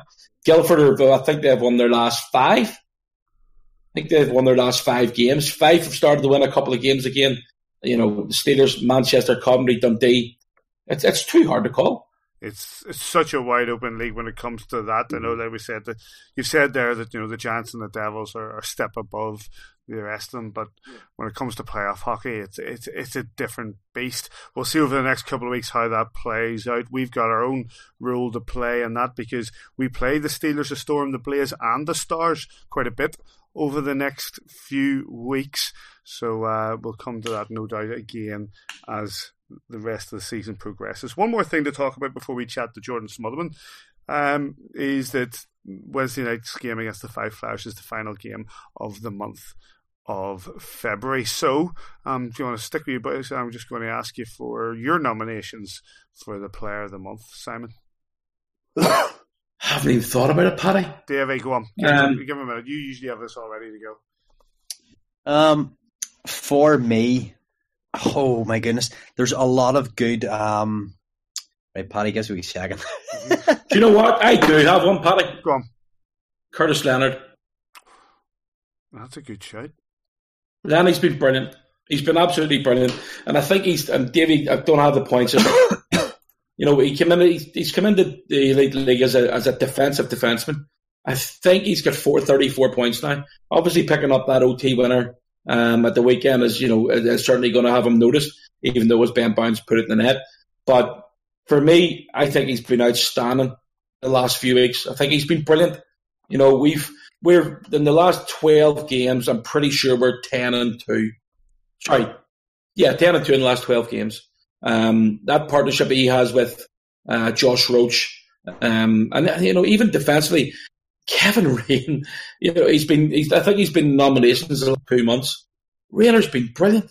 He's been absolutely brilliant. Rayner's my shout. So, Rayner's my I, I, I, say because I, I, sorry to interrupt, but you know you've got like you said, Lenny has been also also been brilliant defensively. We've been great, but Rayner, I think uh, Uh, it's been a few months now. It's been more or less since he's come in. He's been absolutely top drawer. I know, obviously, there was the big kick up over the whole contractor thing, we made a lot of that ourselves, and, and a few question marks over him. He's taken those question marks and he's shoved them up the backsides of everybody's produced them because he has been top top drawer. I can't argue that. Uh, Honestly, yeah, these two guys are going to go for Damien and, and Curtis Leonard and Kevin Raine, and I can't argue. I think Rayner has been exceptional since he came past, came back. He's probably playing like a player who should be playing higher leagues in Europe. But he went away, didn't work out. He's came back, and, and we're we're the benefit for it. For me, Dustin Johner, another really, really good month. You know, really, really solid January. He's over a point a game in February. He's came up with real clutch goals at key times in games. He's came up with that hat trick against the Panthers, and who can ever, you know, not be sure. impressed with a hat trick against the Panthers? So for me, DJ on the forecheck and all, he's been exceptional. He's played in all situations. He's scored points in every situation, and he's just done what he has to do. It's it's it's. He's had a really really good season. He's had a really really good eight weeks, and long may it continue. You know, you, you look at the guys that through right throughout the lineup. I mean, Kyle Baun's had a brilliant month. You know, Darcy Murphy's been excellent. And, you know, says, sorry to cut across you. When you go ten and two, everybody's clicking. Besco could well be up there again with some of the games he's had as well, and and, and he's proven himself to be human at times this month too. And you know, extraordinary performance from the team over the month of February. We're going to open the nominations for the Player of the Month on Thursday, following Wednesday's game. So have a think. We're going to ask you for your nominations, and then we'll put together, as we always do, the shortlist. We'll file those out, and we'll and we'll put the uh, the poll together and award February's Player of the Month, sponsored by our good friends at Fonacab. I know treble three, treble three. Keep that in, Paddy. So disappointing result in the end, 4 1 to Belfast. What are your thoughts on that game? Well, it's a 2 1 hockey game. It's a 2 1 game. It's a 2 1 game. It's a 2 1 hockey game. But still, late in the third period, it's a 2 1 hockey game. 2 1 2 1 2 1 hockey game. We 2 1 2 1 2 1 2 1 2 1. It's a 2 1 game. 2 1. It's a 2 1 game. Great stuff. Thanks, Doug. Right, thanks. Time for the fan agenda brought by our good friends at Belfast Giants TV.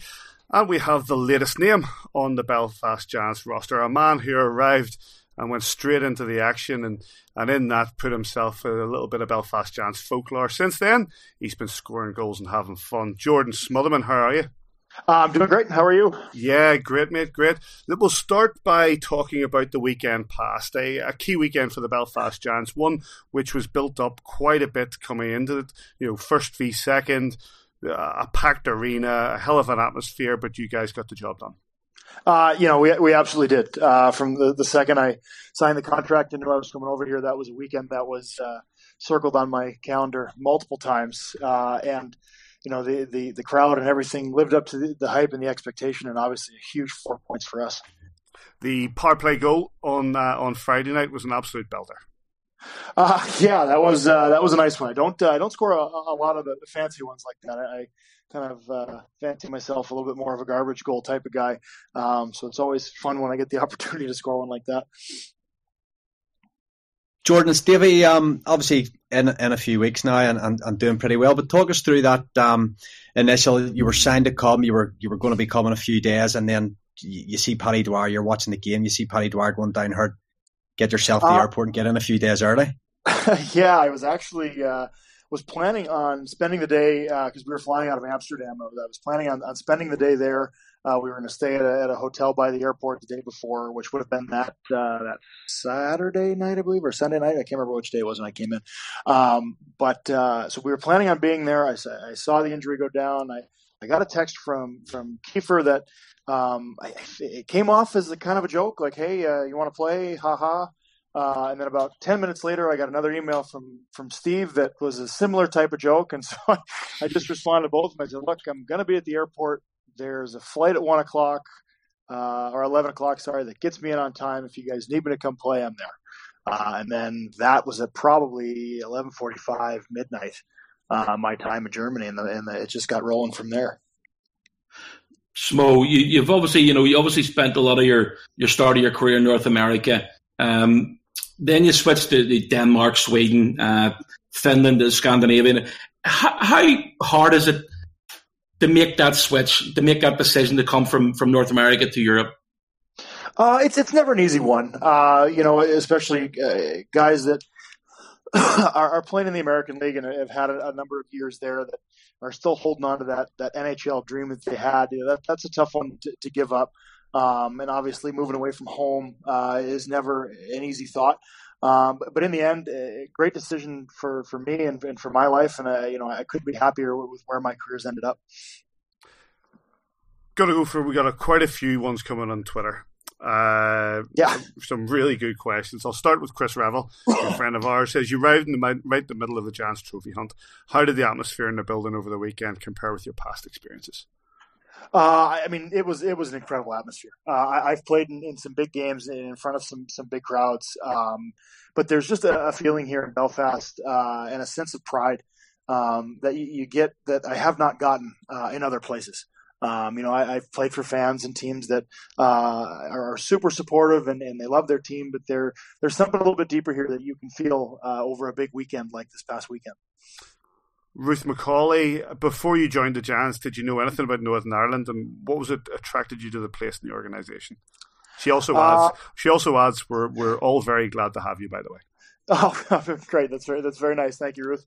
Um, I did not know much about Northern Ireland uh, at all. Uh, maybe a little bit of, of history, but that was uh, about it. Um, and as far as what attracted me to the organization, um, my my dealings uh, with Steve Thornton, uh, the, the, general manager of the team, um, were uh, by far some of the, the, the most professional dealings I've had with teams over here in Europe um, as well as uh, recommendations from from other players. Uh, everybody that's played here uh, always tells me the same thing. Uh, if you end up there, it's going to be the best decision of your career. You're going to have the most fun you've had of your career. It's a great spot to play, et cetera, et cetera. Jordan, um, you, you, probably noticed. I, I, I don't know, obviously, with, with, not being a player, just how interactive other fans are around the league on social media. But you probably knew whenever, you know, ten minutes after it was announced your sign, your your Twitter probably blew up with hundred hundreds of new followers. But you, you seem quite active on Twitter, and I seen somebody the other day I had put on about you know you can look at all the stats you want in the elite prospects, you can read about everything you want in it, but there's no stat that measures how much you buy into a team. And you've replied 110% on board. How how easy was it just to jump in, jump on the Adam Keefe's process, be part of the locker room, and just immerse yourself completely in the team from day one?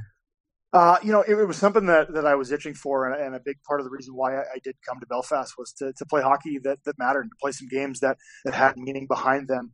Um, and uh, upon arrival, and just talking with Adam and talking with Steve, uh, talking with Chris Higgins and, and, and past players, um, it, it, already started to kind of build that sense of community that surrounds this team. Um, and and just knowing how many people um, care and support this team in such a passionate way makes it so much easier to to buy in. Um, and the same thing goes for the guys in the room. Uh, from from day one, you know, I show up for that game, and their appreciation for for coming in on such short notice and playing like that was something that stood out. Uh, and obviously, the second game being the second leg of a semifinal that we're down by a goal. Um, you know, you don't really have a choice here but to buy in, um, and, and it's it's it's been a great ride so far. Smo, you've talked about um, you know playing all over Europe. You, before you came to Belfast this year, you played 35 games in the DEL. Coming into EIHL, um, playing three and three uh, as a player, you know, a professional player who's you know you've spent the last 12 years as a pro. How hard is it to play three and three? Uh, it's uh, it's it's hard. it, it, can be miserable, um, and under the circumstances, I think there were a lot of situations where uh, you know we ran with with three lines for a, a good portion of some of those games. Uh, I know at one of the games we only had uh, eleven forwards um, dressed, so I, it, it, it taxes the body, and, and, and mostly it's it's a mental thing. Um, they're they're certainly not easy situations, um, and, and, we've done pretty well with them for, for the, the two that I was here for. Uh, a couple more from Twitter. Uh, Andrew Ferguson. We've we've got the quick fire questions coming out. I'm sure yeah. from from from uh, Jasmine Kitchen, but we've got one Pearl Jam or Nirvana. Uh, sorry, couldn't couldn't. Pearl Jam or Nirvana comes from uh, Andy Ferguson. uh, actually, I saw that one come in. I was laughing my wife about it. She's definitely a Nirvana person, but I, am definitely more of an Eddie Vedder Pearl Jam guy. Matty Carlton, who uh, has, has tweeted us in, he's looking to be a referee as far as I know, but he says there's a lot of talk about your sticks. What are they? What flex and uh, what curve do you have? Uh, so I use uh, Bauer. I think they're the, the N2s or the Nexus 2s now is what they're called. Uh, I use a big toe curve. Uh, I think it's the Matthews now is what it's called. It's a P28, uh, and I use a 100 flex. Uh, and actually, I just got those last week, so I'm I'm pretty excited. I, have got two games under my belt with them now. It's nice to to have the the right curve back. How difficult was it to deal with not having them? Uh, it, you know, it wasn't too too bad. Uh, they were able to get um, some sticks right away uh, that were the curve that I had used for the, the previous 10 years. Um, and, and, unfortunately, the factory in uh, China that we, we get our sticks from was closed for the Chinese New Year the week that I arrived. Um, so that was the, the only reason for the holdup. it's, it certainly gives people an awful lot to talk about is how good you when you get sticks here. But, you know, we, um, we look down right in the stretch here now, you know, sort of 10, 11 league games, game tomorrow night, Challenge Cup final around the corner. I know we'd never really look more than one game ahead. Playoffs as well. But there's a big chance for the Belfast Giants to do something here one game at a time. Yeah, there absolutely is. Um, and, and like you said, you know, as cliche as it sounds, it really is a one game, one game at a time process. Uh, and it's really important for us that we focus on our own game and, and that we worry about winning our own games and, and anything else that happens in the league otherwise, um, you know, is going to happen. Smo, we always finish um, with a quick fire question round. So yep. uh, these have been compiled by my 14 year old daughter. Um, okay. So I'll take out the ones about uh, Barbie dolls and all that crap. Um, that's usually just leave, leave them in. You never know. That's not okay, but so it's, it's like quick fire. We'll go there. If you could buy any type of food right now, what would you get? Oh, a burrito. Oh, oh Belgium! I'm giving a wee quick shout out. Uh, who's your I, favorite I, super? I've, I've, tried those. They're they're, they're quite good. Who, who's your favorite superhero? Uh, Batman. Hobby outside of outside of hockey. Sorry. Uh, obvious answer would be golf. If yeah, you could trade lives. Oh, but yeah, we talked about golf earlier in the when you were uh, first in the Belfast, so you're getting starting to get the weather now for. Yeah, yeah, absolutely. I think a couple guys actually played the other day. Perfect. If you could trade lives with anybody for a day, who? Oh, that's a tough one. Trade lives with anybody for a day. Who would it be? Um, God, I can't think of an answer right here. Who would, who would be a good answer? Um, I'm drawing a blank. I got, I got nothing. I'm drawing a blank. I'll come back to you if something pops into my head. Okay. What celebrity annoys you? Ah, what celebrity annoys me? Uh, oh God, I'm decently annoyed with our, our president in the U.S. right now. Uh, so I might, I might have to go. I might have to go with Mr. Trump. What store do you shop in most? Um, oh, other than the the spar downstairs for for food and, and, deli stuff. Uh, let's see. Oh, I'm a Lululemon guy all the way. If you could swim in any liquid, what would it be? I want to wow. stick in water. I'm not, not sure what else I'd, I'd want to swim in. If you ask Darcy Murphy, he'll tell you stout. But um, uh, and how many keys do you have in your keyring? Uh, two actually. Just a house key and a mailbox key right now. Perfect. What was that last one, Paddy? We talked. I couldn't answer. Uh, if you could swap places with anybody, or if yeah. you could, oh yeah, swap places with anybody. Um, God, I probably make myself younger and a little bit better hockey player. So maybe like a, an Auston Matthews or a Connor McDavid, something like that. Good choice, man. That's me done, boys. Fantastic. Thanks to Jasmine for uh, for those questions. Thanks to everybody for your questions with regards to the fan agenda. There's a load of those ones on Twitter. We couldn't get through them all, but Jordan, listen, you've got you've got three games coming up this week. You know, with Fife on Wednesday night, and then Sheffield and Manchester. How are you guys prepped?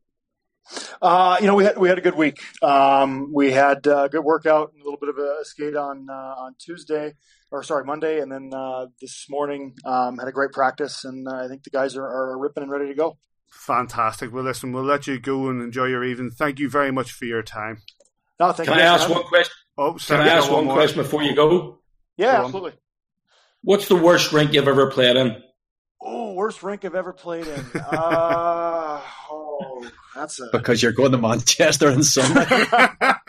uh, I have. And you're I, have heard, I have heard the rumors about that one. I, I am waiting to see. Um, I, you know, I, have played in some bad ones. There were a couple bad ones in, in Denmark. Um, I want to say the Copenhagen hockey rink in Denmark was.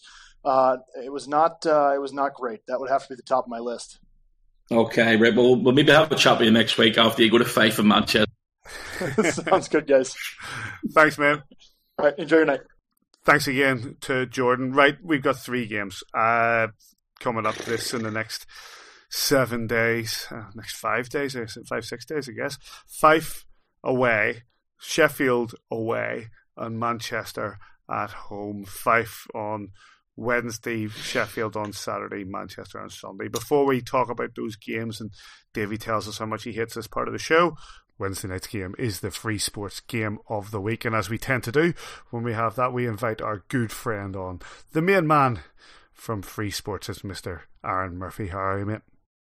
I'm good, Paddy. How's it going? You you got a big weekend.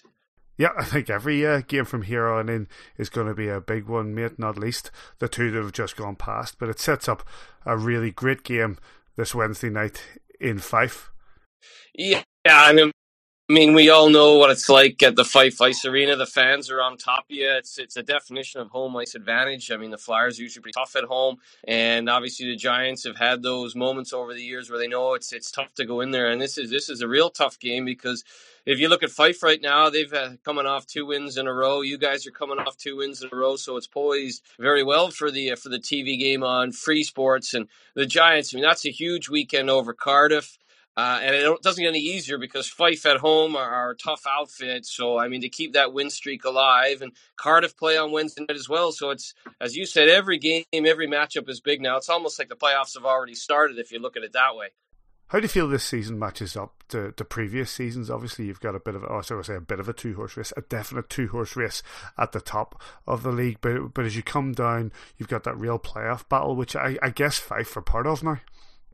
Well, I mean, yeah, you're absolutely right. If you look at Fife on 53 points and then you're down to Coventry, just four points off the pace, and Coventry are out of the playoffs. So, I mean, it's that fine a margin. So, you're talking about the Giants need a win to keep their title hopes alive. Well, if you're Fife, if you're Todd Dutiaume and, and the Flyers, you absolutely need to win on Wednesday. You need your home victories and your home points if you're the Flyers because the likes of the Blaze and the Stars are only four and five points behind you. So, from like six downwards, any one of those teams from six to, to probably 10, one of those two, there's going to be a few surprises there. There's teams now that are in the, the playoff hunt, they're on the bubble, and there are teams on the outside looking in that are going to be in the playoffs. So if you're Fife, you want to be one of those teams that stays where you are right now and comfortably in a playoff position. But this is a big game for Fife, and and they'll know that. They'll know the Giants are riding high after the the two wins over Cardiff. So I, I expect a really tasty encounter you know, the last time we spoke was uh, ahead of the second leg of the Challenge Cup final against the Glasgow Clan. What turned out to be a great game, not just for the Belfast Giants, but as a bit of a spectacle. And also, it sets up a great final against the Guildford Flames. Oh, I mean, it was a great game, and and I actually uh, I went up again on Saturday. Just uh, I snuck up on Saturday as a spectator to watch uh, another game against the Clan, and that turned into be a good game as well. So I mean, Pete Russell's really got the Glasgow Clan going now. After I mean, they're in third place. They've they've leapfrogged over the Panthers, but I mean, he may be some growing pains at the start of the season in a new city. Well, he knows the city well, but a new club and, and, new systems, but he's got them going well. So that was never going to be easy for for the Giants. Our last TV game, they went into that game with a one goal deficit, but I mean Smotherman, Riley, those guys stepped up for you, Beskorowany, so magnificent. And, I, and you know what, Guildford won't be easy in the final on March 10th. They play the game the right way. Their first line is as good as any line in the league. So that Calle Ackered lights out on the power play. So I expect a really good uh, final on, on March 10th in Cardiff. Worth pointing out in the last 24 hours, a bit of news that came out, and Free Sports stepping up their support for the Team GB setup once again, uh, this time with the women. Yeah, I mean, that's something uh, that's uh, been a priority for me. That's something a couple of years in the making. Um, we started trying to make this work a few years back, and finally we're across the line because we all know we've talked about it. We hear other people talking about it. doing hockey on television is expensive, so there always needs to be how do we get this to work. And over the last few years, we've tried to, to, to get it across the line. It's across the line now and the GB women's national team in that tournament in Dumfries. They they should be there or thereabouts for for a medal uh, and hopefully a gold medal on the last day of competition. And we're going to bring you that that tournament from April second to the eighth, uh, live and exclusive on Free Sports. And that's that's important to me because I think the women's game. I've been quite lucky to do the Olympics in Sochi and in Pyeongchang to be a part of the women's and the men's tournament. And the women's tournament is just as exciting and skilled as the men's tournament. And people need to see that for, from the GB perspective. And uh, I am just really proud that that's across the line. And I hope people tune in and enjoy because that women's side is very skilled, very talented. Yep, that is fantastic, mate. So, game on Wednesday night. Uh, what are the details? Well, Wednesday, I mean, uh, like we said, it's it's a tough place to go fight, but it's a fun place to broadcast from. And uh, we'll have the pregame show from 7 p.m. and of course, face off from 7:30 at the Fife Ice Arena. Uh, Paul Adey will be with me in the commentary box. Chris Ellis will be rinkside, and you can check freesports.tv for all the news and information. Of course, follow along on social media at freesports underscore TV. But we're really looking forward to that game because I think it's kind of one of those must win games on both sides of the puck that can really breed a really good encounter, and, and it should be a really good spectacle on television. Murph, no doubt all the Belfast Giants supporters will be tuned in to Free Sports and right across the league as the Giants chase down the Cardiff Devils for that uh, that Elite League Championship, and Fife fighting for their playoff place. Thanks very much for your time, buddy. Paddy, anytime, and uh, looking forward to the game on Wednesday. And looking forward to seeing you all soon. Thanks again, the Murph. Right, uh, yes, Fife, Sheffield, and Manchester. I'll start with you, Davey. Um, it's not so much you know how we're going to play, blah blah blah. It's the fact that off the back of a what was no doubt a bit of a draining weekend because it was so hyped, the Giants have to get themselves back up again and go into a place that's difficult to play. Uh, travel day tomorrow or today as it is when the podcast go out. You know, boys will be on the boat and a bus trip up to Fife and stopping off probably for a coffee and something to eat in the way. It's it's not that taxing of a of a travel day, but it needs to be done. Hopefully the weather will be nice and it'll be a nice smooth crossing and, and the boys can be there and be refreshed before the start of the game. There there'll obviously be a, a little bit of bus legs you would imagine at the start of the game. You need to shake them off brave and quick and you know, the adrenaline at this stage of the season, you're not training as much as you want to be. You're playing all the time. And, you know, it's good that we were able to go Friday, Saturday last week rather than Saturday, Sunday and have that extra day's rest and, and get into training because the, with the games instead of training, it does upset the balance. And, you know, but the boys just have to do what they've got to do. And, and you know, I know we're going to look at Saturdays and Sundays game, but really at the minute, you can't look past those boys. Will be looking past, won't be looking past their first shift, their period you know, on the on the weekend. So I really don't like doing it either. um, says what's the most dangerous of those three games? First one. Mm-hmm. First one, Fife away. You know, again, Davy's absolutely 100% agree with him. You know, uh, and the, the, the challenge that we have right now is at the back of their minds, we have a cup final in two weeks' time. Yeah. You know, that Adam, uh, one of Adam's big jobs in the next two weeks is making sure the guys concentrate on today, tomorrow, then thir- when Thursday and Friday. You know, getting in the game, getting ready to go this week. That that's what he has. That that's going to be his toughest job. You know, the, the boys need to get the cup final out of their mind because I have absolutely no doubt they're looking forward to that cup final. They've got a chance to win a championship. So uh, you know, the Friday, Wednesday, sorry, is, is tomorrow or today, whenever you listen. Well, today because you're listening to it is absolutely massive. The Carlo, the the Fife Flyers will be well up for this. It's on TV. It's on national TV. All the players love to play in front of the cameras with their guard, you know, making that extra move, trying to get a nice goal. Um, you know, most important thing for us is we play as a unit again. We've been a brilliant weekend. We've talked about it. It's history, but we need to carry that form into this game tomorrow night. It's never easy getting to Fife. the game against Sheffield on Saturday away.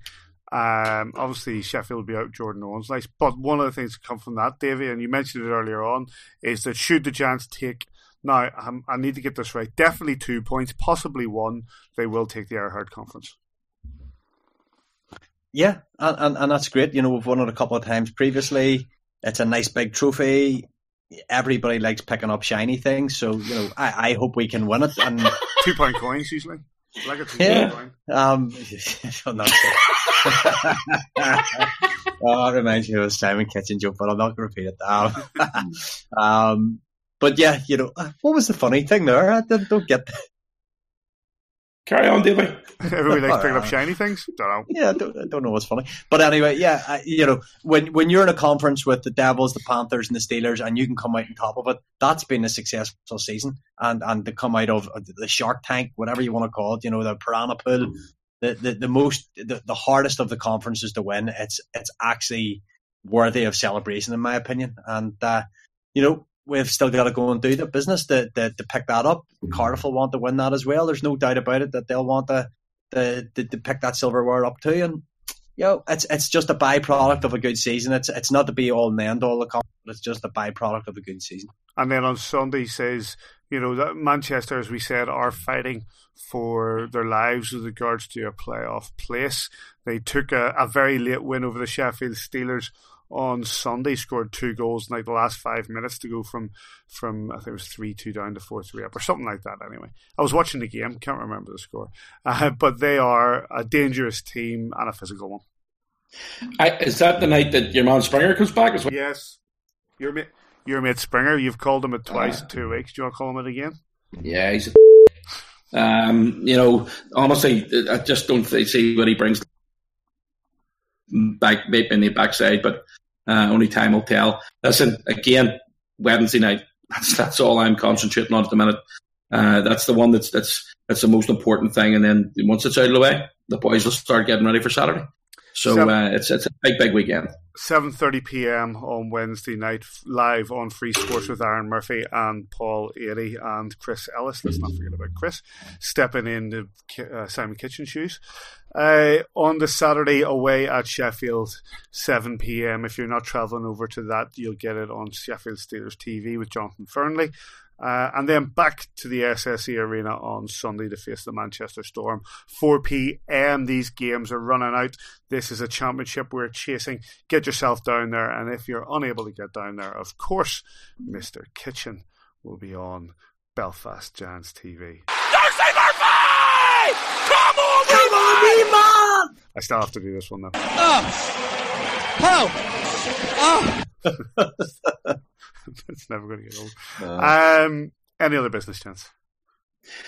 Yeah, I've got one, boys. Uh, the Saturday night game, uh, thanks to Steelers TV, we are show it at the Odyssey Cinema uh, for Belfast Giants TV. So uh, tickets are on sale at odysseycinema.co.uk, I think it is. Um, go and get your tickets now. They are selling very, very well. So uh, hopefully we can we can get a seller, we can get a good crowd in there um, and uh, watch the game. And, and, you know you're welcome to come along with your Giants colours on and, and shout as much uh, as you want to and cheer as much as you want to as well. And then hopefully uh, we get the right result against the Sheffield Steelers. And, and as you say, Paddy, pick up that first uh, trophy of the year. Just briefly, I, sorry, just briefly says OSC. How's it been going? It's going phenomenal. You we, we'd believe it or not, we had another 15 members at the weekend that joined up. I mean, we were only 12 games left in the season and they've, they've joined for the rest of the season. So uh, it's been doing great. You know, everything we do geared towards helping. Um, you know, it's important that we, we get the support of the members. It's important we, you know, we're, we've, we've been entrusted by the, the club to, uh, you know, the likes of the Continental Cup jerseys. We've, we've had an auction for them. Um, we've had, uh, you know, other nights that we've had for the likes of Paxton. The, the Davies Davies idea with the pucks has been fantastic. It's been, you know, I think we're over hundred goals already at home this year, and have, you know, we've managed to punt them all. We there was two pucks from this, the game on Sunday, Saturday, sorry, against Cardiff Devils. We had fifty six emails, fifty six emails for two pucks. Gotta um, be honest, Simon. I would have just I just got fifty bucks and taped them all, mate. no, it's, it's you know it's I've got to do it. Also, I'm not going to go through it to every single. But uh, no, like you know what? It's been it's the the OSC. Uh, look, I don't do an awful lot. Um, you know, Johnny Cook. Uh, you know, Johnny and Christine uh, really, you know, put the work in behind it. Obviously, Andrea Cochran, or sorry, Andrea Owens now.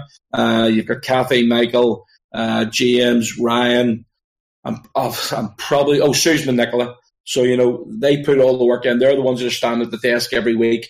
Um, you know it, it, certainly doesn't go amiss. I, I, they know that I can't get down to the games. Uh, sorry, get down to the desk during games because I've got all the stuff to do upstairs for the the Giants TV. But they, you know, they're there every single game before. They're there for half past five. Um, you know, they're getting everything ready. They're whether it's puck sales or whether it's selling equipment uh, whatever it is, you know, they're still standing there. They're giving their time up for free uh, for the for the sake of trying to uh, help the club out. So uh, it's a massive, massive thank you to everybody involved. I think it's brilliant. Some when you see the pictures of the guys getting like the bags of food when they arrive to give them a, a, a taste of the province, it's it's brilliant to see. Um, well, again, you know, they've got to go and do all that shopping. Do you know what I mean? They, they, they go out in their Tesco's or Spar, whatever it may be, and they pick all and you know, the likes of Smo and, and Kevin Raine got the last one there. Um, it, it's it's time and and everybody's got jobs. Do you know what I mean? It's the same as us. You know, time we put into the podcast and uh, Giants TV and what have you as well. It, it's everybody's got their roles behind it, and without the volunteers um, at again at the Belfast Giants, I couldn't care less about the rest of the clubs.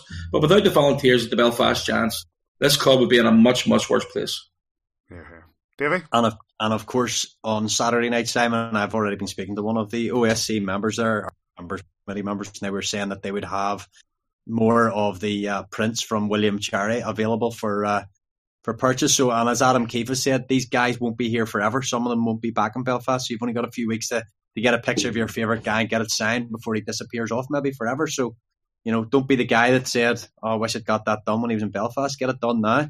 You said uh, you said a couple of really great photographs too, Davey. Um, well, I did. I only sent them. William Cherry took them, mate. Yeah. No, absolutely. I, as I said the other night, he's the only player in this team who gets scores every shot he takes. So you know, he's absolutely fantastic at what he does. That one he, he had with uh, Higgy, literally sitting or you know back to back, if you want to put it that way, on Ben Bowns was incredible. Um, and uh, you know, obviously the one with Darcy celebrating um, it, it, he's, he's just phenomenal, absolutely phenomenal. Um, and uh, but you're 100 percent right. We'll have those photographs on Sunday uh, ready to go, and we're, we're I'm pretty sure we've got them signed this time as well. We were hoping to get them signed and for Saturday night, but just didn't get them in in time. So they'll be ready to go on Sunday. First come, first serve. None of them are getting held up. We're very grateful to William Cherry as well on Kingdom of the Giants.com. Oh, yeah. lets us uh, lets us use some brilliant photographs in regards to the, the game reports we do. Uh, but yeah, anything more, David?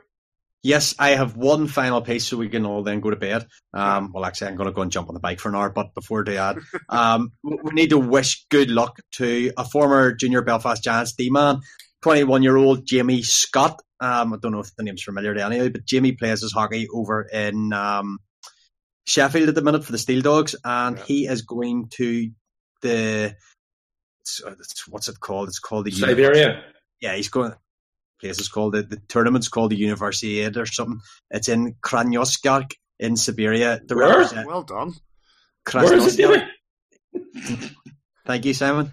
Um, the the represent in the 29th winter, pretty much winter Olympics for for universities, and Jamie's the only Northern Ireland born player to make the team, and it's actually a second time in the roster. One of over three thousand athletes, and it's oh, there's eleven winter sports obviously easy. But they reckon there's going to be over 100,000 spectators at it. They reckon there'll be 1.5 billion TV viewers. It's classed actually as the second largest winter multi-sport held in the world after the Olympics themselves. So, you know, Jamie's got a couple of teammates there from the Steel Dogs uh, uh on on the team. He's got a Just Giving page, which I will throw up on either my Twitter or the AVF TV Twitter. If you feel like you've got a couple of self-funded and families and friends and stuff having to support him to get out there. And you know, Jamie's doing really well over there in England and at university as well, doing doing a study. So it's great to see a young lad from Northern Ireland doing so well, and we wish him all the very very best. Yep. David, can I, can I just? There was something that was posted up on that ice hockey in Northern Ireland deal about the Gaston Cup. Is that right? I think I seen you comment. I seen you comment on something on it for dear sake, I comment on all sorts of stuff. Um, I wasn't a Belfast. Te- wasn't a Belfast Telegraph for a change. What, well, yeah, I'm always on. No, that's mate. The Telegraph's good for a wee troll. it really. Um, I I remember them talking about the gas. I mean, twenty years ago, maybe twenty five years ago. Um, and I've something in the back of my mind that it was a guy called John Dick who was involved with the Lagan Valley Lands when the Ice Bowl first opened. Believe it or not, the Ice Bowl's open 33 years this year. Um, but I think he, I, am not 100%, and I will chase this up, but I think he said that he had the Gaston Cup. Who says? Sorry. It was a guy called John Dick uh, that was involved with the Lagan Valley Lands back when the Ice Bowl first opened. Um, but he played in the King's Hall in the 40s and 50s. He's, he must be in his 80s or 90s now, like. Um, and he's, I'm, I'm still under, I think he still goes skating once a week at the Ice Bowl. I know who you mean. Baldy headed gentleman, absolutely exactly lovely guy. Yep. I'll see if I can. Uh, Bob Archibald knows him. I'll see if I can speak to Bob Archibald to see if there's a contact number for him. I'll have a um, look back through that history. It's just a really, really good page for anybody that that is is into you know their history of ice hockey and uh, uh it's called History of Ice Hockey in Northern Ireland. It's got a actually try and link it on the AVFTB page. Yep. Um, they've got a they've got a picture of Simon Kitchen's Castlereagh night shirt on. You have to turn your phone sideways to get it all in, but it's a picture of that and uh, I hear it and uh, uh, but I'll look up that Gaston Cup one and see what it, that was about. oh, but on that, on that, on, on, on, that, on that bombshell, on that bombshell. Thanks very much, boys. The games are Fife Wednesday free view, sorry, free sports game of the week. Uh, 7.30 p.m. Sheffield away 7 p.m. You can get that on Steelers TV. And then we are back at the SSE I think after those two away games, we've only got the cup final and two other away games away from the SSE, and everything, everything else is at home. But it's on 4 p.m. on Sunday against the Manchester Storm. Thanks to Jordan Smotherman, Adam Keefe, and Aaron Murphy for their time. Uh, you, thank you to everybody who sent in their uh, TFAs, their comments, the three word weekends, who've gotten contact through the course of um, the, the, whole season so far. Uh, at AVFTB on Twitter. You can get us on Facebook. You can go to kingdomofthegiants.com and get all the stuff there. Our post game interview, soundcloud.com forward slash AVFTB and all the likes. Mr. McGimsey and Mr. Kitchen, thank you for your time. Don't forget no, Noel Gillespie, David or Paddy, sorry, because his article's brilliant. Oh, some brilliant, brilliant stuff there from Noel Gillespie on the whiteboard. So hopefully we'll we'll get something from him with regards to the weekend ahead. Um, but yep, looking forward to this week's games and wherever you are this week, we hope you enjoy your hockey. And we'll catch you here next time on a view from the bridge.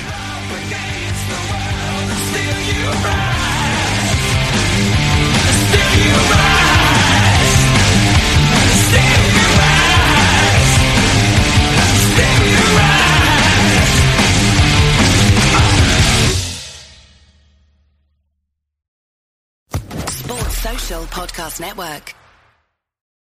Join us today during the Jeep Celebration event. Right now, get 20% below MSRP for an average of 15178 under MSRP on the purchase of a 2023 Jeep Grand Cherokee Overland 4xE or Summit 4xE. Not compatible with lease offers or with any other consumer incentive offers. 15,178 average based on 20% below average MSRP from all 2023 Grand Cherokee Overland 4xE and Summit 4xE models in dealer stock. Residency restrictions apply. Take retail delivery from dealer stock by 4 1. Jeep is a registered trademark.